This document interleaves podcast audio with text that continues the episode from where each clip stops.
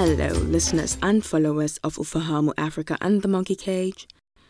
Welcome to today's segment from the African Politics Summer Reading Spectacular, a series of new books that speak to politics in Africa. My name is Amita Maklo, an anthropologist at Cornell University working with the Ufahamu Africa team. Don't forget, you can always read these reviews on the Monkey Cage's website. And for our green listeners, the Monkey Cage is a blog on everything politics and political science at the Washington Post. Thank you again for tuning in. Now, let's talk politics. Laura C. writes this week's review and she says Negotiating Public Service in Congo, the book, is a smart and compelling read. When governments can't provide services, citizens will figure out how to keep essential systems running. In short, the citizens will find a way to finesse.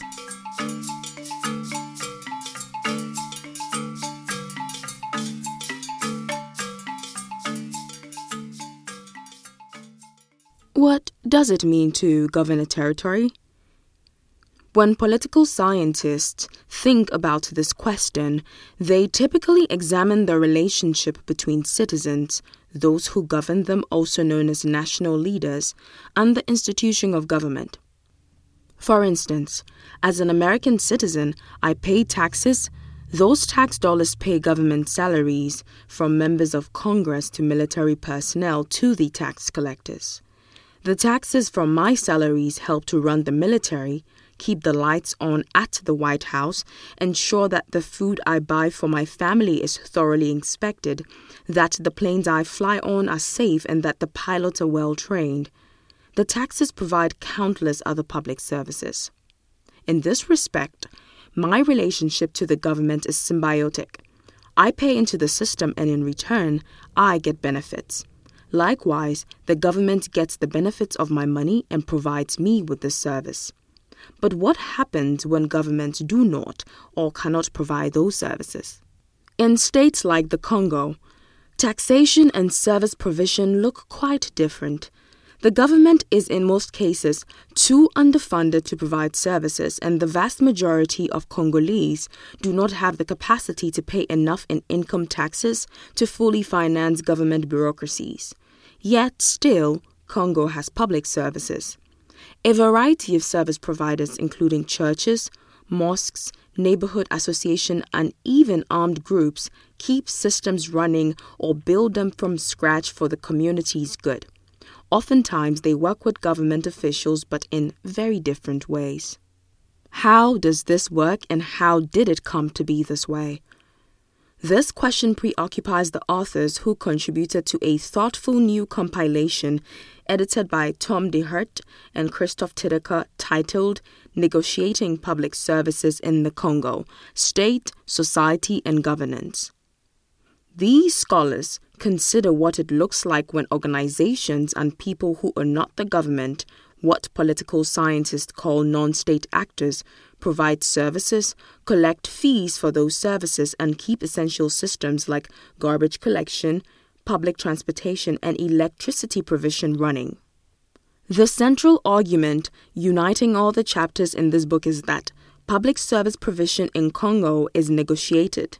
This means that the people who provide services, like church leaders who staff and manage schools, teachers, the public education authorities who are supposed to regulate them, and the parents of students at the schools are in constant processes of bargaining over questions such as the cost of school fees or how many students will be in each classroom.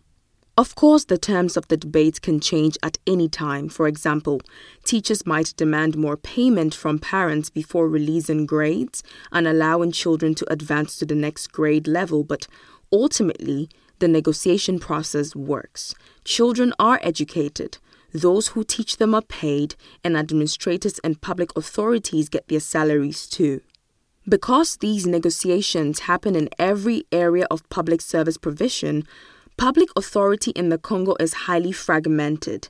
De Herdt and Titeca borrow a term from Joel Migdal to describe this state of affairs, calling it a web like society. Individuals participate in multiple negotiated public service arrangements, building webs of connections, obligations, and relationships. This complicates regulation and means that laws, policies, and regulations are a mixture of formal and informal agreements. A law might say one thing, but real governance of people and their daily lives often can be a far cry from what is enshrined in these legal documents. Several case studies point to how this web of authority builds into ordinary citizens' lives. Of particular note to this are Jean Pierre Impiana Tshitenge's exploration of public electricity service in Kinshasa, Randi Solhjell's discussion of garbage collection and the lack thereof in Bukavu, and Albert Malukisa Nkuku and Titeca's alarming look at public transportation in Kinshasa, where citizens call minibus taxis the spirit of death. All these examples describe the ways that state employees intermediaries and citizens work, in Tshitenge's words, through arrangements, negotiations, understandings, cooperations, and so on to ensure that people get the services they need.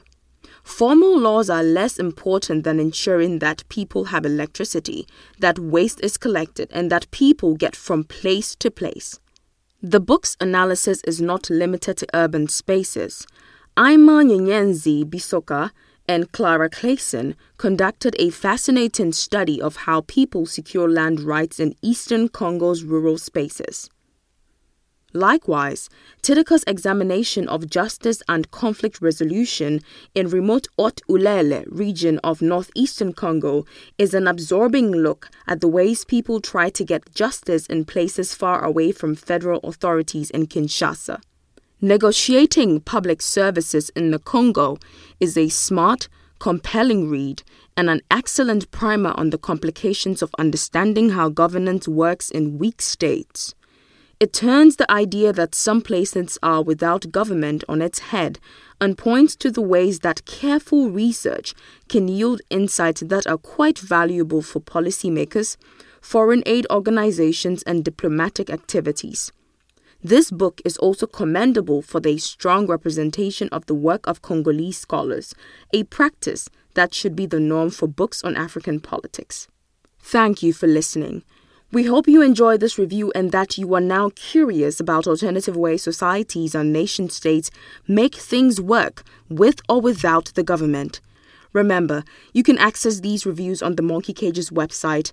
Do follow the Ufahamu podcast and the Monkey Cage on social media. And again, I am Amita Maklu. You have a spectacular rest of your day.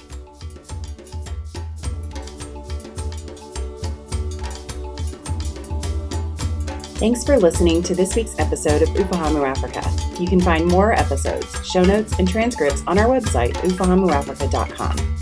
This podcast is produced and managed by Megan Demint, with help from production assistants Jack Kubanek, Chukwufunaya Ikechukwu, and Manuel Tavpet. Our non-resident podcast fellows are Chidu Nyaruwata, Wanjiku Ngugi, Sama Fazi, Gretchen Walt, and Soinato Lebo.